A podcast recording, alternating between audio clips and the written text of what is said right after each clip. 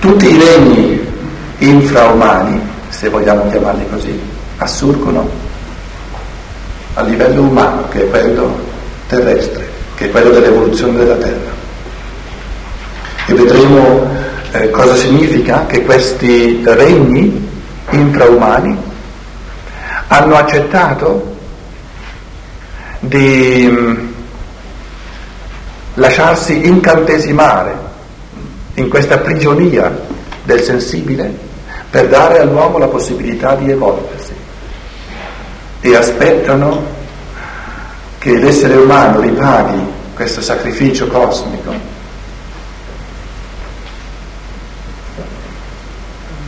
Trasfigurando tutta la realtà della terra e della natura, umanandola, umanizzandola, facendola trapassare dentro al proprio essere.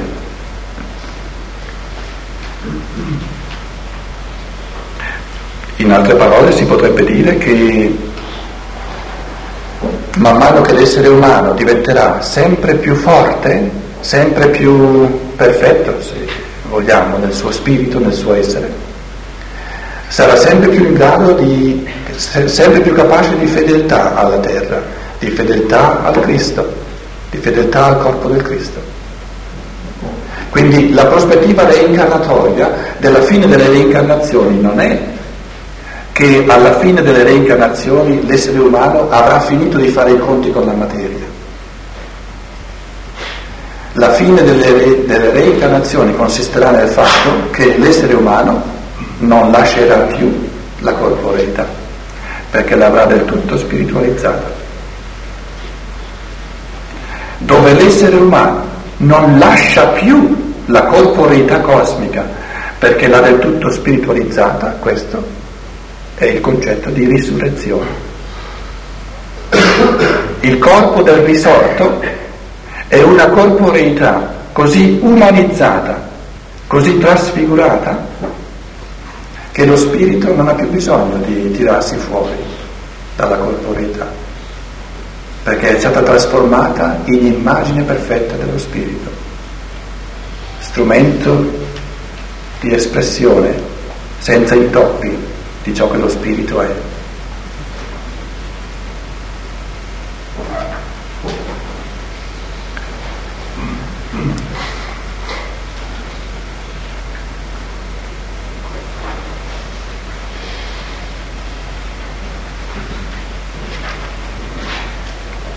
Due eh, pensieri soltanto su ciò che mi ero riproposto di eh, elucidare nella seconda parte. Uno, un pensiero per eh, accennare al modo in cui le incarnazioni sono cominciate e quindi anche al modo in cui finiranno. E l'altro pensiero sulla, sull'evoluzione reale della rosa. Prendo la rosa come rappresentante di tutte le cose eh, della terra. Come sono cominciate le incarnazioni?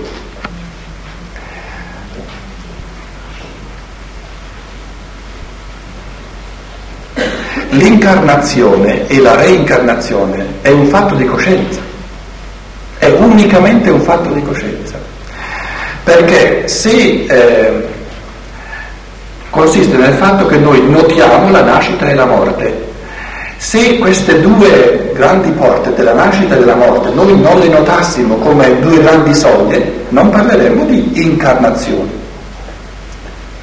Parliamo di incarnazione nel senso che vogliamo dire la nascita è un grande salto e la morte è un grande salto. Se fosse un trapasso, eh, diciamo, lieve, non parleremo di incarnazione. Quindi gli esseri umani hanno cominciato a parlare di incarnazione, dobbiamo ritornare nell'epoca che la scienza dello spirito di Steiner chiama l'epoca lemurica, ancora prima dell'Atlantica, verso la metà, dove prima, fino a questo punto di, che noi chiamiamo l'inizio delle, delle incarnazioni, cosa c'era prima? Perché, perché diciamo non c'erano incarnazioni? Perché C'era un rapporto tra spirito e materia di autofecondazione, un essere umano che aveva passato un certo periodo puramente spirituale e che voleva ristabilire un rapporto con la materia, si formava lui stesso questa materia totalmente a sua immagine. Quindi non parlava di nascita. Così come l'artista prende un blocco di marmo e lo trasforma, e adesso vediamo un, un'opera d'arte. Quindi prima delle cosiddette incarnazioni c'era un rapporto con la materia che non comportava un enorme cambiamento di coscienza. L'inizio delle incarnazioni significa che è sopraggiunto un modo di rapporto con la materia, lo dico in un modo, un modo molto semplice, ma se uno poi queste sto- cose le studia diventano molto complesse, eh, cerco di riassumere il pensiero fondamentale in un modo che sia un po' accessibile a tutti.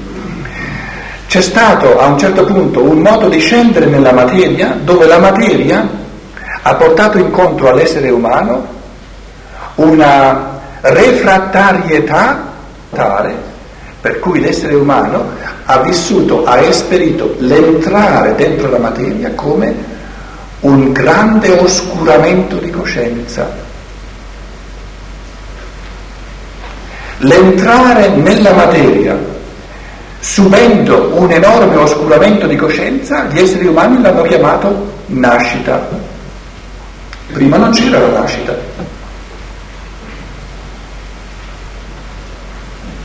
L'incarnazione non è altro. E questa è l'incarnazione. È lo sbalzo enorme di coscienza che c'è tra lo spirito umano che vive nel puro spirituale e questa coscienza che diventa del tutto diversa rispetto alla coscienza di prima, enormemente offuscata, un offuscamento che avviene di botto, si potrebbe dire, nel momento in cui questo spirito comincia a vigere, comincia a operare dentro a una realtà materiale. Nel momento in cui, e questo succederà nella sesta epoca, adesso siamo nella quinta, la post-atlantica, quindi la sesta, il rapporto tra lo spirito e la materia diventerà di nuovo molto più compatibile, i due diventeranno di nuovo molto più compatibili, per cui il trapasso tra entrare in interazione con la materia e terminare di essere in diretta interazione con la materia sarà vissuto molto di più come un addormentarsi o uno svegliarsi e gli esseri umani non parleranno più di incarnazione e di escarnazione.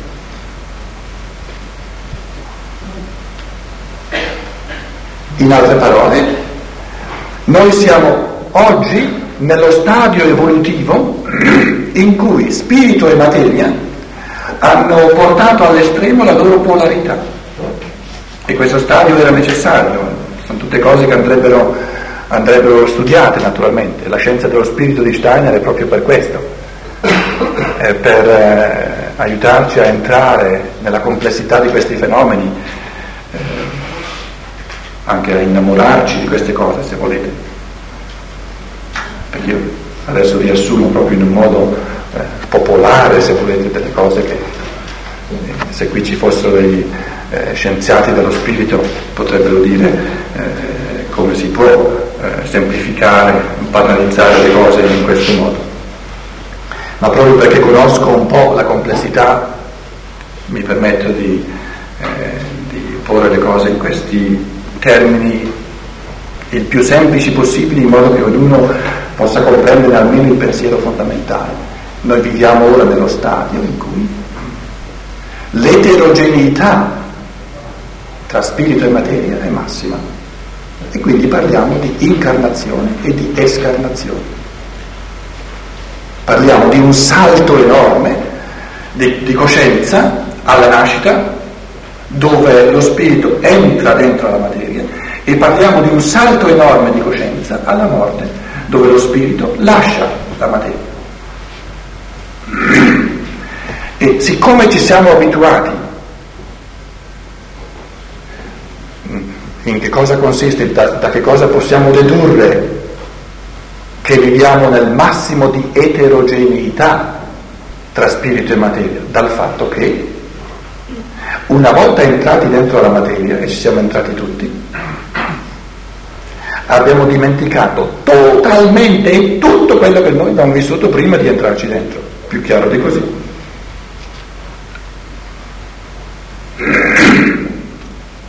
Più chiaro non potrebbe essere. Leggiamo Platone, un paio di secoli prima di Cristo, che dice conoscere significa ricordarsi di quello che si è vissuto prima di nascere. Abbiamo già in Platone, non c'è bisogno di andare più indietro, in Platone abbiamo una continuità enormemente maggiore rispetto alla nostra tra il pre-natale e il post-natale. L'uomo che conosce è un uomo che si ricorda di quello che ha vissuto prima di nascere. o se volete, posto in termini cristiani, non cristiani, ma del cristianesimo eh, che è invalso finora.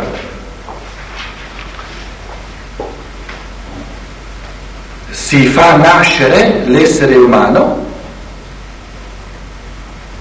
col sorgere della corporeità. Prima che ci sia la corporeità, l'essere umano non c'è. Dove, dove viene messa in moto la, la realtà corporea tramite il concepimento, Dio crea l'anima. Questo pensiero, che poi è un pensiero di materialismo abissale, no, è un pensiero che col cristianesimo non ha nulla a che fare, è un pensiero aristotelico. Aristotele, e perciò c'è tra Platone e Aristotele una grande cesura del, del divenire umano. Aristotele è stato il primo pensatore per il quale la corporeità, la materialità, è così essenziale all'autoesperienza umana che da buon greco non poteva immaginare che l'essere umano potesse vivere senza corporeità. Quindi sorge in quanto essere umano col sorgere della corporeità e come vive poi dopo la morte dove la corporeità non c'è più? Vive unicamente grazie al ricordo della corporeità. Perché se non avesse il ricordo della corporeità sparirebbe nel nulla. I greci, nel, nel quarto periodo di cultura, erano gli esseri umani che erano scesi a livello più profondo dentro la materia, noi siamo andati ancora un pochino oltre, e perciò è stato anche il, il periodo di cultura in cui il Cristo è venuto ad accompagnare gli esseri umani là dove si trovavano sprofondati nella materia e quindi lui stesso si è incarnato. Ma dobbiamo comprendere che fa parte di questo mistero il fatto che il greco e anche l'uomo d'oggi ancora di più, perché è continuato in chiave negativa più che in chiave positiva, l'uomo greco non poteva concepire l'essere umano senza corporeità. E quando si muore si è nel regno delle ombre, non è un'esistenza umana piena, anche, neanche in Aristotele. L'immortalità è, una, è un'esistenza ombratile, perché l'uomo è pienamente uomo soltanto grazie alla corporeità.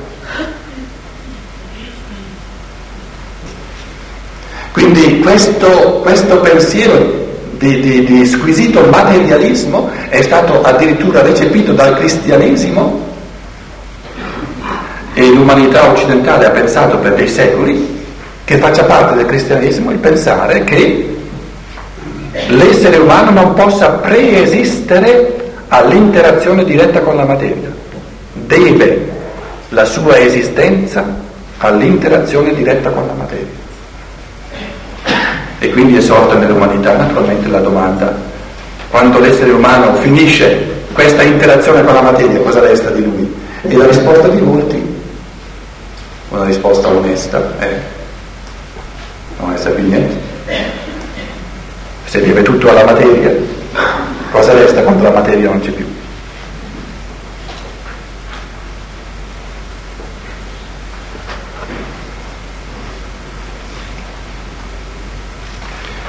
Adesso abbiamo un quarto d'ora, non so se per pensare a queste cose o per bere un, un bicchiere di, di vino, ma dalle dalle sette in poi tocca a voi.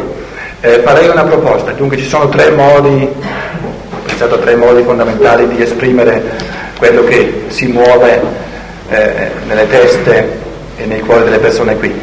Forse c'è qualcuno che desidera, ehm, sollecitato dai miei pensieri, venire qui davanti e ehm, tenere una diatriba oppure magari non, non più di 3, 4, 5 minuti.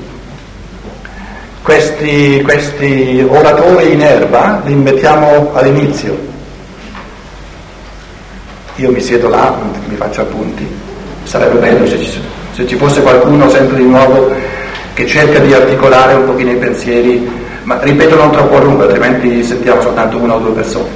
Poi c'è un altro modo, quello di porre domande dalla, dalla, dalla, direttamente dall'assemblea, forse lo possiamo fare in una seconda parte, e poi per quelli un pochino più, più schivi, che magari desiderano eh, porre delle domande ma non, non vogliono farlo eh, direttamente, eh, potete scrivere eh, le domande, metterle qui sul tavolo, non dei quaderni, eh, delle domande, in modo che io avrò anche il tempo di magari di, di inserire l'una o l'altra nel discorso che faccio. Ci troviamo di nuovo alle sette.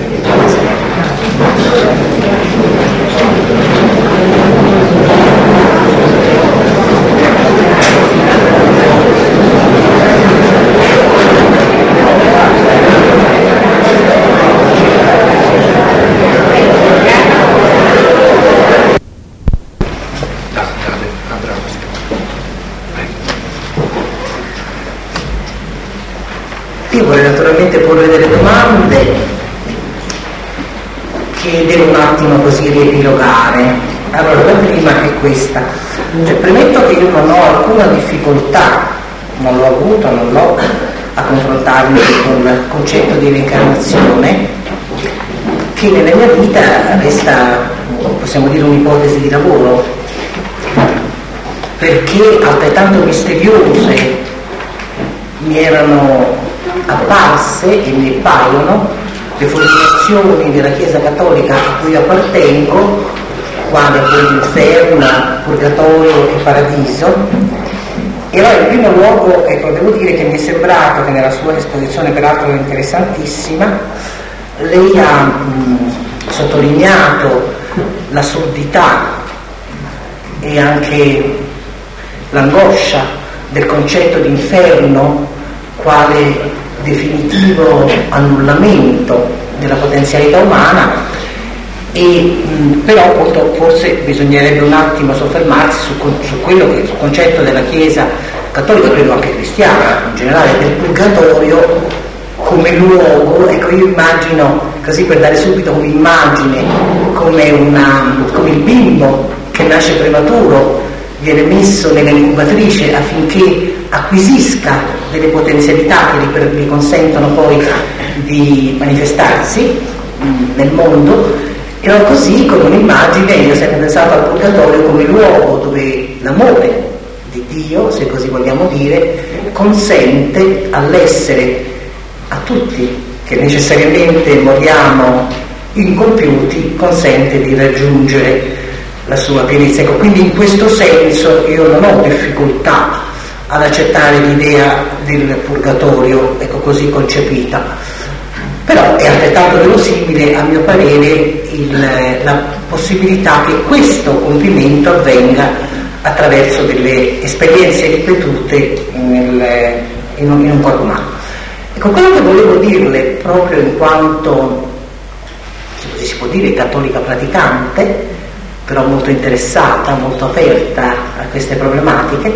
Ecco che volevo dire, nell'esperienza che ciascuno di noi che tenta di vivere una vita spirituale poi fa giornalmente della propria esistenza, che differenza fa? E poi è necessario aderire all'una ipotesi o all'altra se comunque lei molto bene ha detto che la psicologia di cui io mi occupo già come dire, ha acquisito questa concezione di processo dinamico interiore, dico che differenza fa se a un certo punto non ci si pone questo problema ma si sente comunque questa spinta a, a, dire, a evolversi e si sente che la propria vita ha un fondamento, ha una potenzialità che nel momento non si riesce a esprimere, vuol dire che differenza fa di fatto? Ed è proprio così necessario acquisire una nozione eh, decisa, ferma, definita, o non è anche forse più stimolante aprirsi alle infinite possibilità dell'esistenza e della vita come mistero, ma come luogo comunque dove noi siamo chiamati a, a sviluppare quelli che Gesù ha chiamato i nostri talenti. Ecco, mi fermo qui.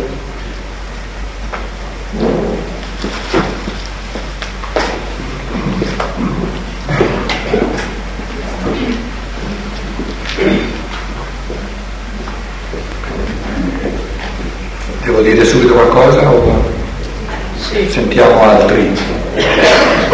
Si perde un po' il contesto forse se...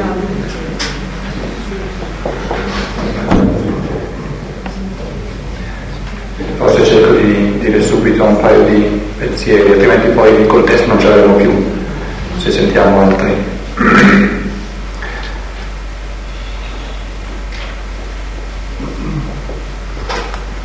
La domanda importante è che differenza fa?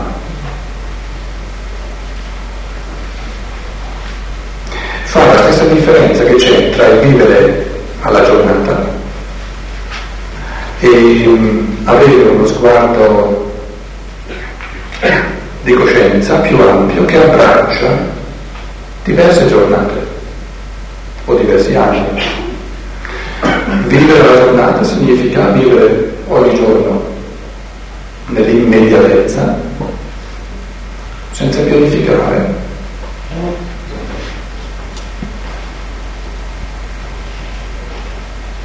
Se si vive con la consapevolezza di una vita sola, è come vivere alla giornata, se ci sono molte vite.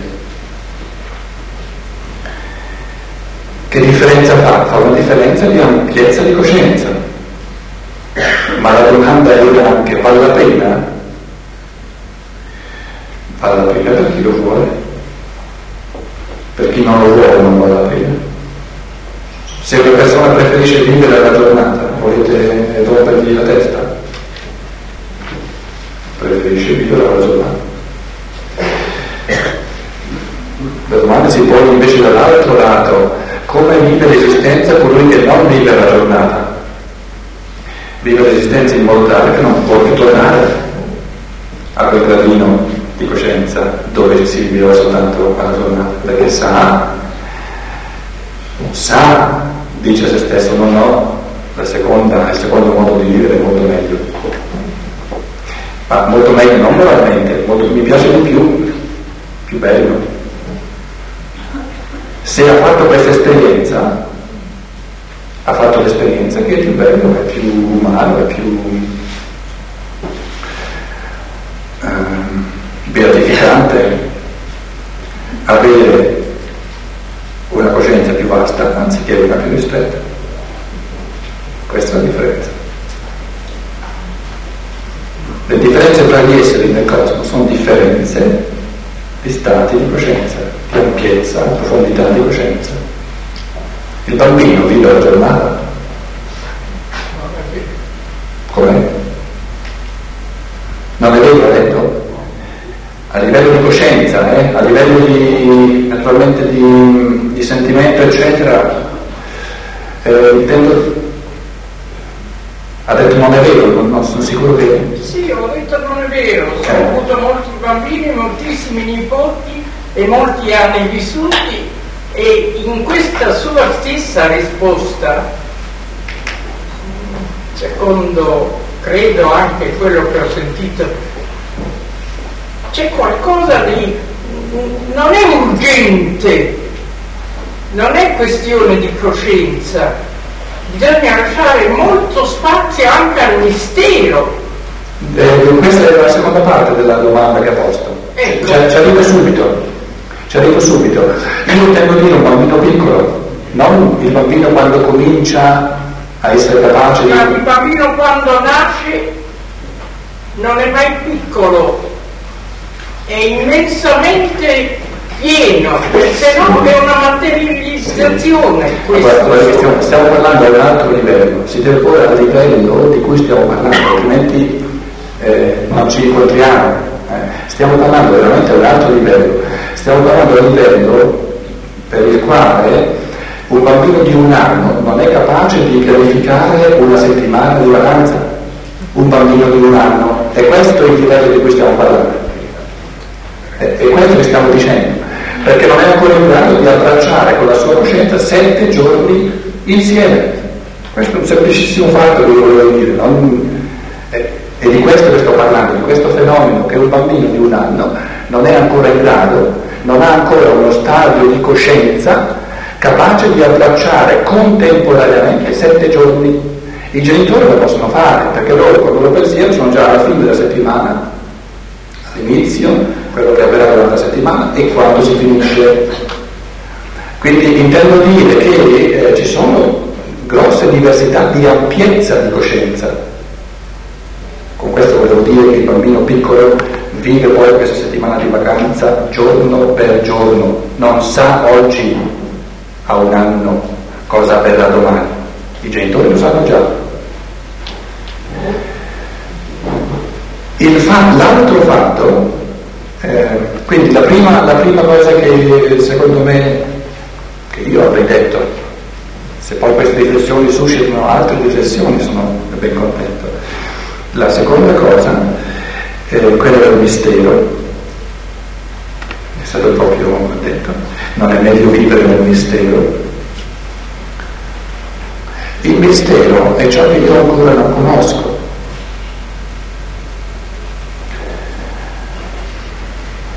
Quindi è misterioso. Da un lato non c'è da avere paura che sparisca il mistero, perché anche in Steiner, che amplia enormemente gli spazi del conosciuto, si fa l'esperienza che più si conosce e più il misterioso diventa grande. Quindi eh, chi più sa, più sa di non sapere, lo diceva già Socrate negli anni di Platone.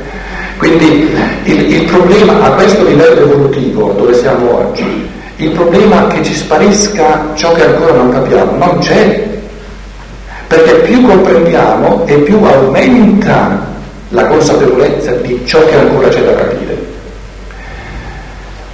Però l'essere umano non è tale che apprezza soltanto il non ancora conosciuto,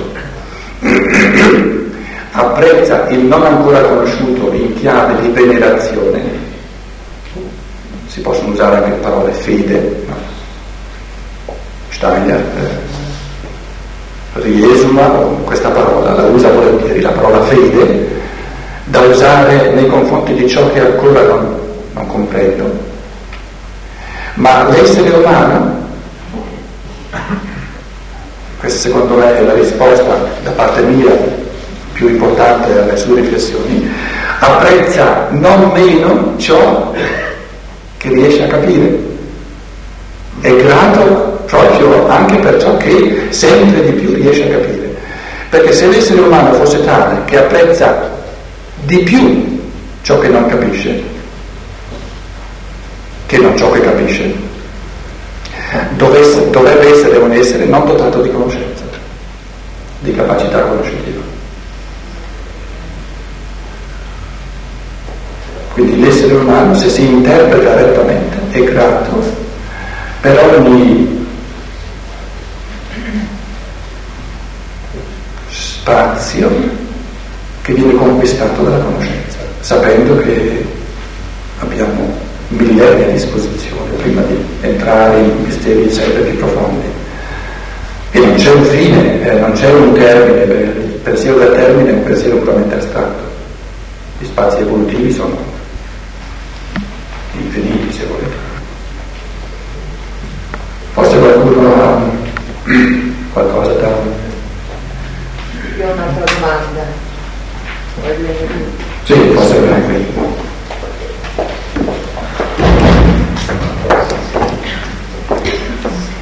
Dunque la domanda eh, rispetto a quello che diceva lei prima di eh, egoismo e materialismo come due delle caratteristiche della, della nostra cultura, diciamo della nostra fase evolutiva. Dunque lei ha detto, eh, diffusa la mentalità di poter avere un vantaggio, cioè che l'egoismo provoca un vantaggio a noi e uno svantaggio per gli altri. E poi ha detto l'egoismo in questo modo è un'illusione perché io stesso per primo ne avrò uno svantaggio se considererò le mie azioni non, non nell'arco di una sola vita ma nell'arco di più vite. Ecco, la mia domanda era, non si rischia di, ehm, partendo soltanto da questa considerazione nel momento in cui si fa il bene, non si rischia di passare a un livello di egoismo più sofisticato che però resta pur sempre un egoismo cioè agire per evitare uno svantaggio anche nella prossima vita o in altre vite e, e, non agire per il bene in sé, che a un certo punto dovrebbe essere un'idea che uno va, come dire, piano piano maturando dentro, piuttosto quasi come la statua, che c'è un blocco di marmo e dentro c'è questa idea del bene in sé, cioè come noi l'abbiamo in quanto io individuali portiamo questa idea dentro. Ecco, eh, forse la meta ultima sarebbe appunto quella di agire sé piuttosto che con la paura che poi se ammazzo qualcuno in questa vita ne pagherò il fio della prossima.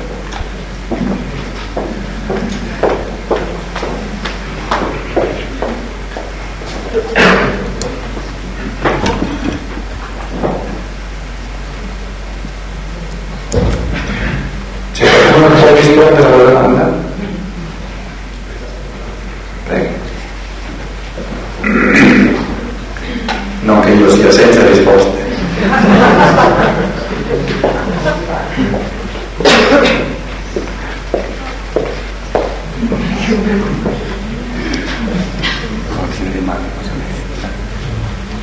Eh, rispondendo alla, al quesito della signora, Senza muovere. eh, trovo che l'idea della reincarnazione, eh, che è un'idea appunto evolutiva e dinamica, eh, produce in noi, se agiamo anche in questo senso, eh, all'inizio per un bene per sé e poi diventa un riflesso con gli altri, insieme agli altri.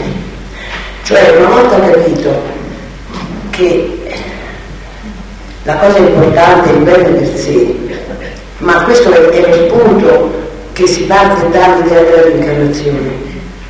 Poi non è più un senso egoistico o una paura, ma è un piacere nel vivere meglio che si può, con una leggerezza incredibile e quindi portare agli altri, senza parole, tante parole, il contributo del proprio bene, della propria felicità.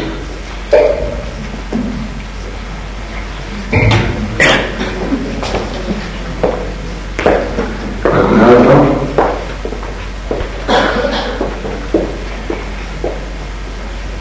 Su questa domanda così importante.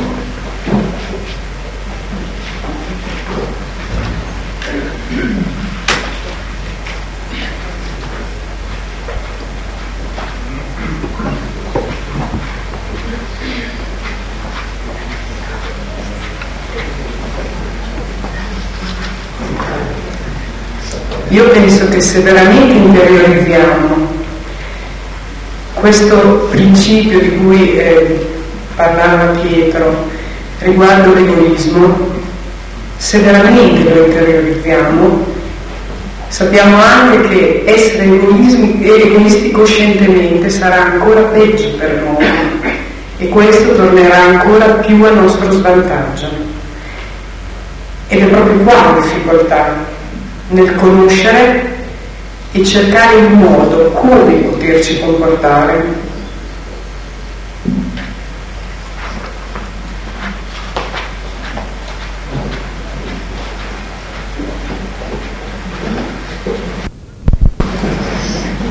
io volevo solo dire di non demonizzare l'egoismo, perché l'egoismo è comunque amore per se stessi e quindi mi sembrava che se ci dobbiamo passare, passiamoci e poi superiamolo.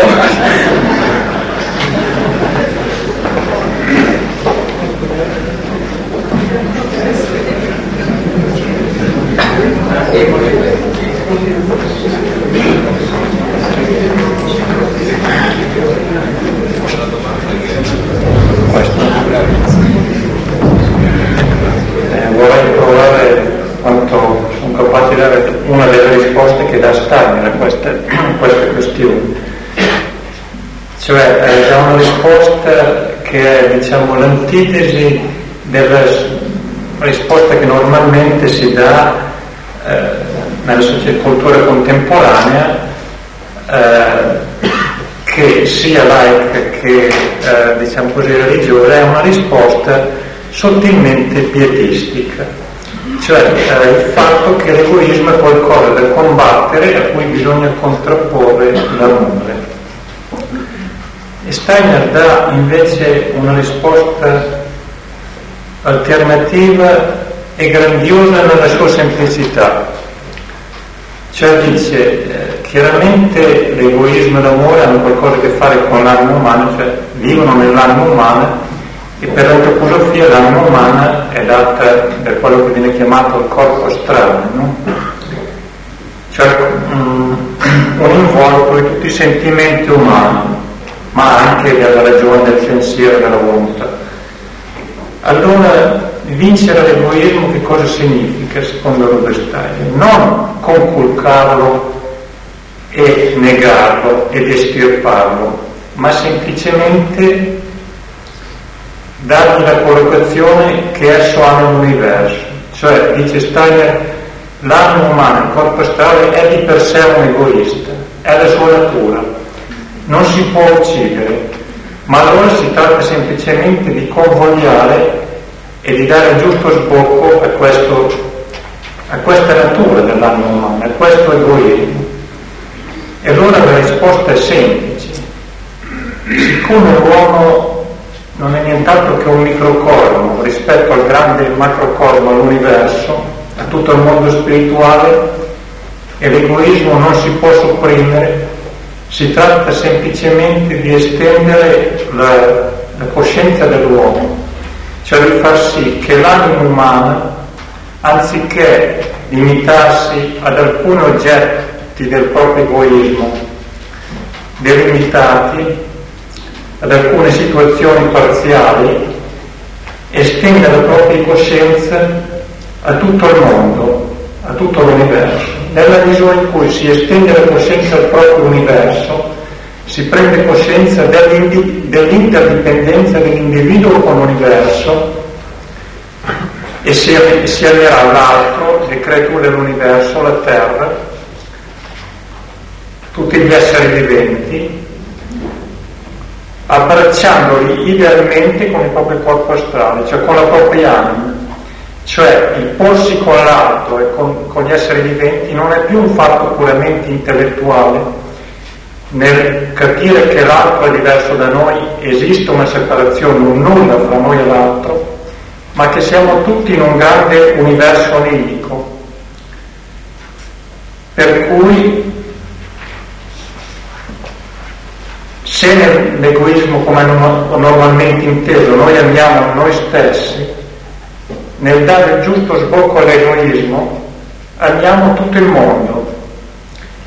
In questo senso ciò che prima era compresso e fonte e malsano, fonte di malattia spirituale, ha un suo giusto sbocco, un suo respiro e colma il dualismo fra noi e gli altri, fra noi e l'universo. Per cui, come diciamo che l'aria che respiriamo è nostra perché la respiriamo, ma nessuno si sogna di dire è un mio possesso e non deve essere il tuo, eccetera. Cioè, questo è la grande sfida, il grande compito dell'umanità nel vincere l'egoismo, se così si può dire. Cioè, eh, si tratta semplicemente di trasformarlo ampliando la coscienza, sia come punto di vista razionale, come conoscenza, sia come sentimento. Naturalmente questa è un'immagine grandiosa che ci dà Steiner e naturalmente è facile dirlo, ma è un percorso che ci impiegherà migliaia di anni.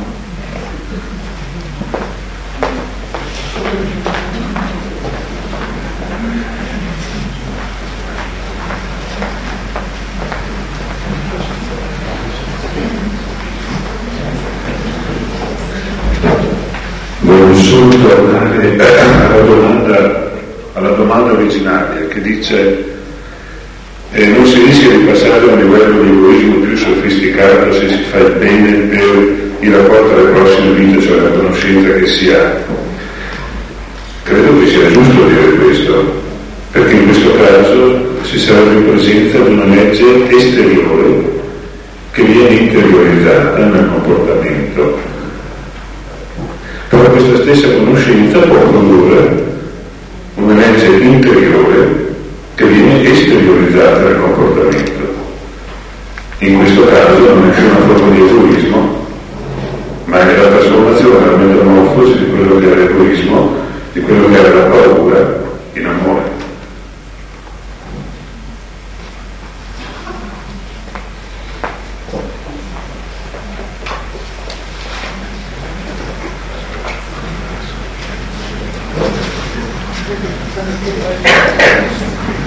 breve considerazione. Eh, diciamo che lo scopo della creazione è realizzare l'amore. Se diciamo che lo scopo è realizzare l'amore vuol dire che l'amore prima non c'era, quindi dobbiamo passare da una condizione che non c'era a una condizione che ci sarà. È egoismo voler fare un passo in avanti nella condizione della nostra natura, credo che sia la natura dello spirito, andare sempre avanti e quindi conquistare sempre cose di più.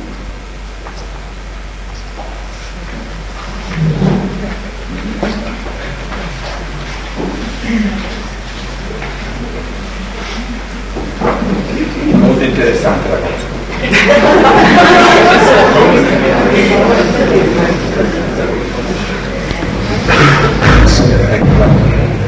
Se mi domandano cosa posseggo, rispondo soltanto posseggo me stesso. Ed è delle mie azioni, dei miei pensieri, dei miei sentimenti che devo dare una risposta. Di conseguenza gli altri possono essere un mezzo, ma soltanto un mezzo per la mia crescita.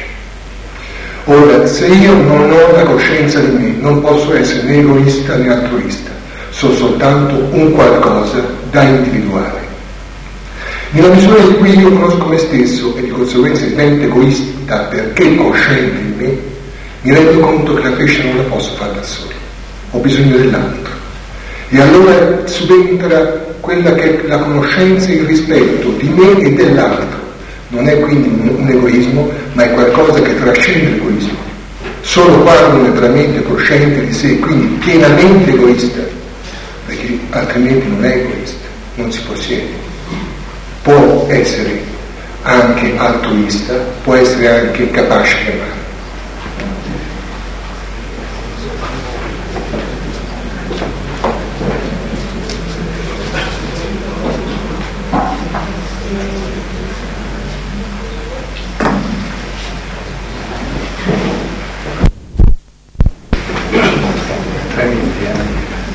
La mia esperienza è che il mio egoismo è fatto di tutte le abitudini che io porto avanti dal mio passato, con quello che sono stato e con quello che vorrei continuare ad essere.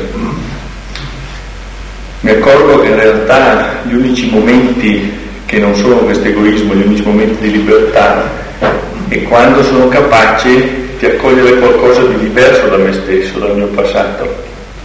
Quindi in fondo di accogliere quello che non sono io, cioè gli altri ed è così difficile accogliere gli altri, cioè il nuovo, ma è proprio in questo atto di libertà che credo che possa nascere per la prima volta qualche atto d'amore, che deve essere tutte le volte ripetuto di nuovo. Quindi in un certo senso, come ha detto tanto tempo fa Pietro, eh, sento che c'è tanta libertà e potremmo dire tanto amore quanta grazia riesco ad accogliere tramite gli altri, il mondo che mi viene incontro dal futuro.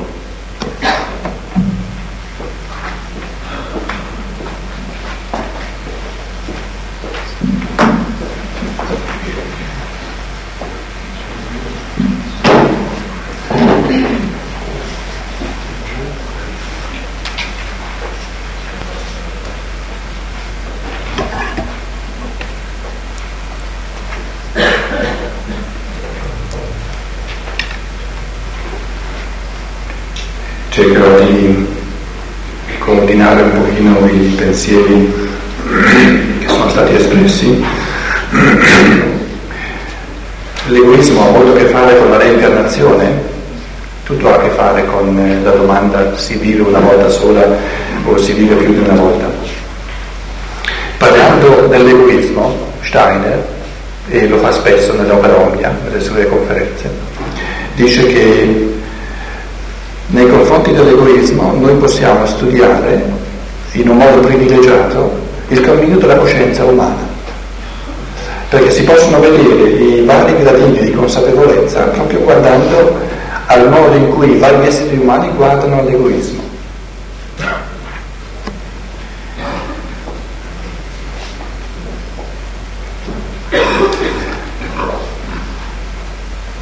Dice ci sono poche cose eh, nella vita riguardo alle quali noi rischiamo di diventare astratti, di staccarci dalla realtà e quindi di speculare poi nel vuoto, come riguardo all'egoismo.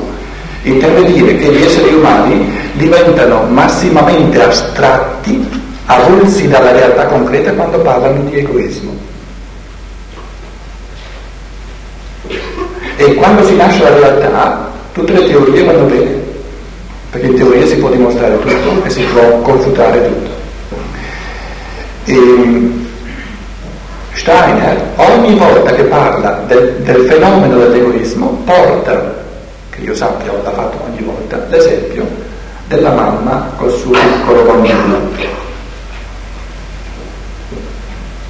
La mamma col bambino piccolo, però non dite adesso ci sono delle mamme snaturate che questo tipo di amore non ce l'hanno lasciamo da parte questi, questi, queste eccezioni, prendiamo la regola. La mamma vuole bene al suo bambino, specialmente quando è piccolo, appena nato, è tutto dipendente dalla mamma. È egoismo o è altruismo? Può essere tutti e due. Ecco la stazione. Beh, può essere tutti e due. Esatto. No, non può essere, non può essere ma uno lo può fare perché è gratificato da quell'amore o uno lo può fare perché veramente sa di dover accudire, accompagnare questo essere. Sì, no. Eh, il fatto non è, che, non è che può essere tutti e due, il fatto è che deve essere tutti e due. Non può altro che essere tutti e due. Perché questi due esseri non sono ancora distinti, non sono ancora separati. Quindi la mamma non può amare il bambino senza amare sé, e non può sé senza amare il bambino.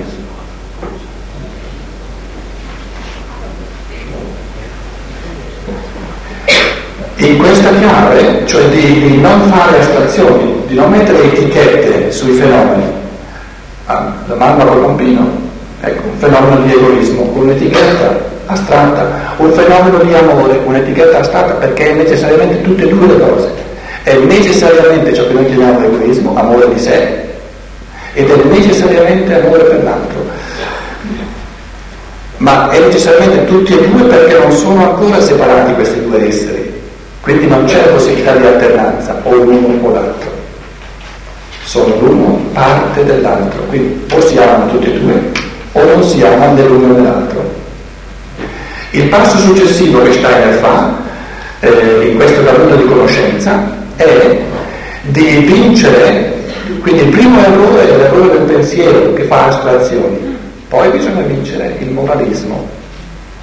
E Steiner dice ci sono pochi campi in cui l'umanità ha moraleggiato quanto il fatto di egoismo.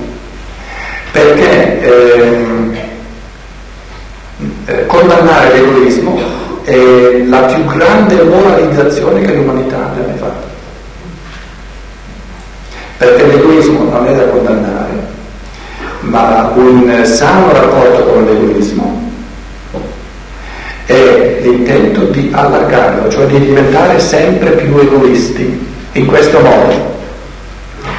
Eh, tra l'altro il cristianesimo, il, l'affermazione fondamentale del cristianesimo non è ama il prossimo tuo più di te stesso, no? Il moralismo sta nel fatto che tanti cristiani vogliono essere più cristiani di Cristo.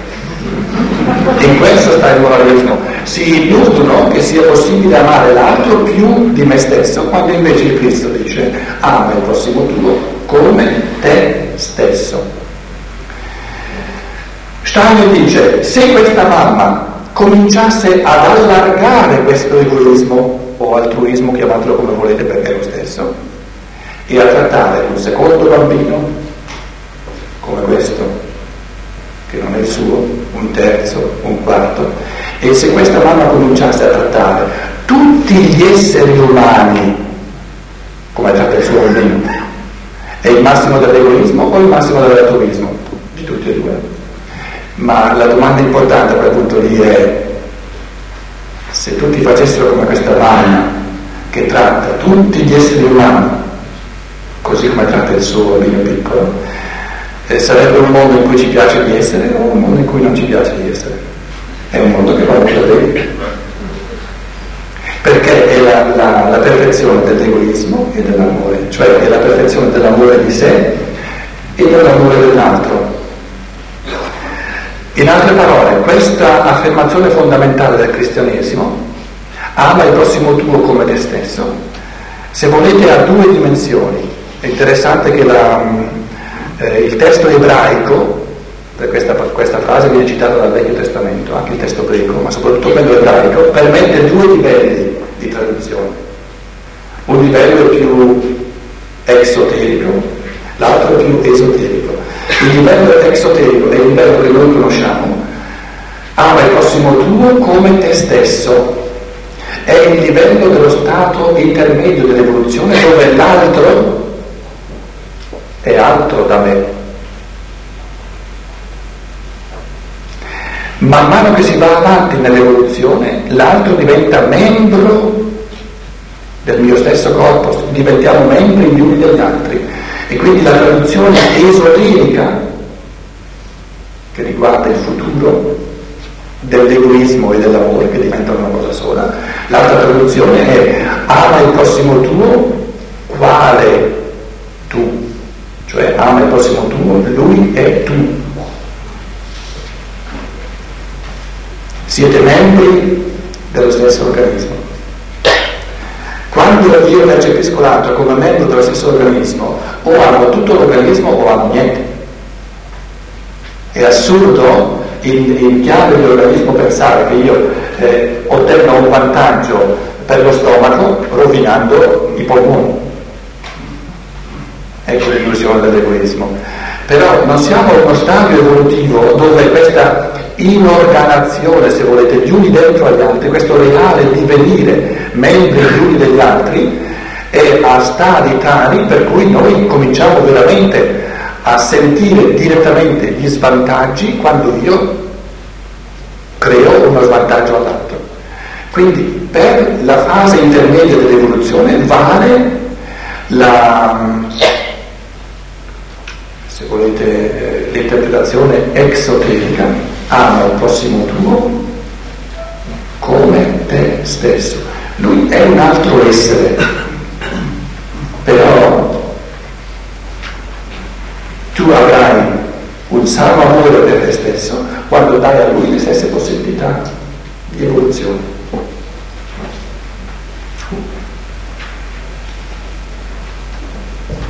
Quindi la grande moralizzazione dell'umanità è, consiste nel pensiero di voler abolire l'egoismo. Abolire l'egoismo significa operare la propria sparizione. Abolire l'egoismo significa che devo sparire. E quando io sparisco che cosa ne ha l'umanità?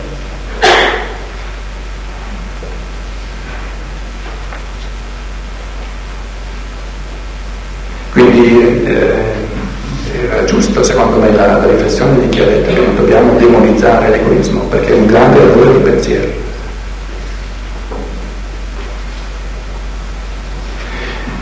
La prospettiva reincarnatoria ci sta a dire perché hai a disposizione ripetute vite terrene? Perché tu adesso a questo stadio evolutivo muori essendo ancora un altro rispetto all'altro essere umano. Perciò non deve restare a questo punto. Perché la dinamica evolutiva è tale che tu vuoi tendi a esperire l'altro come membro di te. Per cui non potrai più eh, sentire una, una qualsiasi felicità tua grazie al suo svantaggio.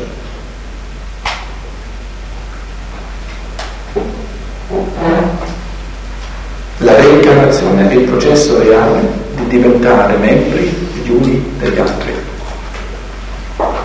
e alla fine di questa vita siamo soltanto all'inizio e perciò sorge, sorge il problema di dover scegliere tra l'altruismo e l'egoismo. Queste due polarità, altruismo e egoismo, sì, così come la polarità tra spirito e materia è una polarità di eterogeneità massima nello stadio medio evolutivo, così la polarità fra io e il prossimo, io e l'altro, sono al massimo polarmente opposti nello stadio intermedio dell'evoluzione. Ma la traiettoria evolutiva è di sintetizzare questi due poli, di non viverli alternativamente, quando, quando c'è il mio vantaggio a svantaggio dell'altro, quando c'è il vantaggio dell'altro a svantaggio mio. Questo significa viverli alternativamente. La perfezione dell'evoluzione sta nel vivere l'uno dentro l'altro. Il vantaggio altrui come vantaggio mio e il vantaggio mio come vantaggio altrui. È la perfezione dell'egoismo o dell'amore, come volete.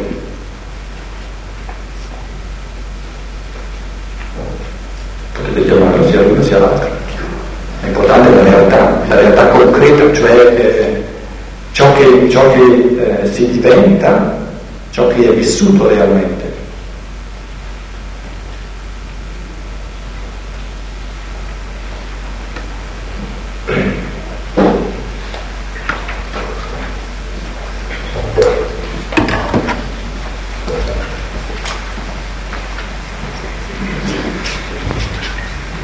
Volevo fare una, domanda. Lei ha parlato dell'essere umano, ma ecco questa cosa della reincarnazione, cioè il fatto della possibilità di poter vivere più vite, mi dà la sensazione mh, della depersonalizzazione dell'essere umano. Cioè, eh, è, è, come se vedessi che invece di, ehm, non so, nell'arco di 2000 anni sulla Terra sono vissute 200 miliardi, 200 miliardi di persone, mettiamo. Però se eh, queste persone non hanno fatto altro che incarnarsi in tante, in tante vite, eh, allora mi domando chi è l'essere umano? Cioè, eh, potrebbe essere una sola anima, potrebbero esserne dieci, e potrebbero essere cento invece di 200 mila miliardi. E potrebbe essere anche una. Allora, allora se è una sola, perché ci sta grande, mm, questa, questa grande separazione materiale in realtà? Cioè, cioè ci sono io e c'è l'altro io posso anche andare a pensare, e questo mi fa molto piacere pensare, che ehm, questa unicità è un'unicità non solo con, con, tutti gli altri, ma anche con, appunto, con la terra, con le piante, con l'aria, il banco e tutto quanto. Però appunto, allora mh, perché c'è questa poi separazione così, così netta durante la vita?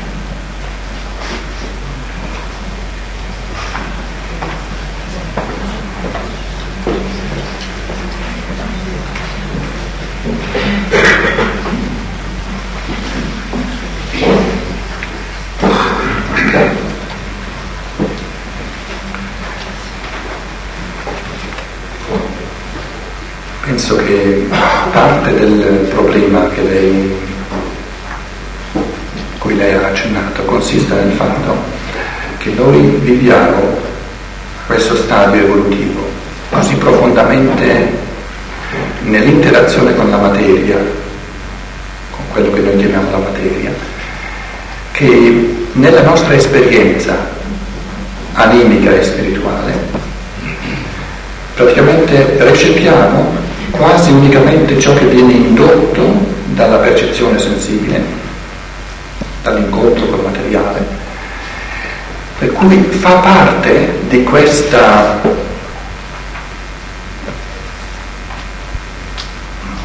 di questo pezzo evolutivo che l'essere umano si identifichi con la corporeità. E secondo me le sue riflessioni vengono dalla difficoltà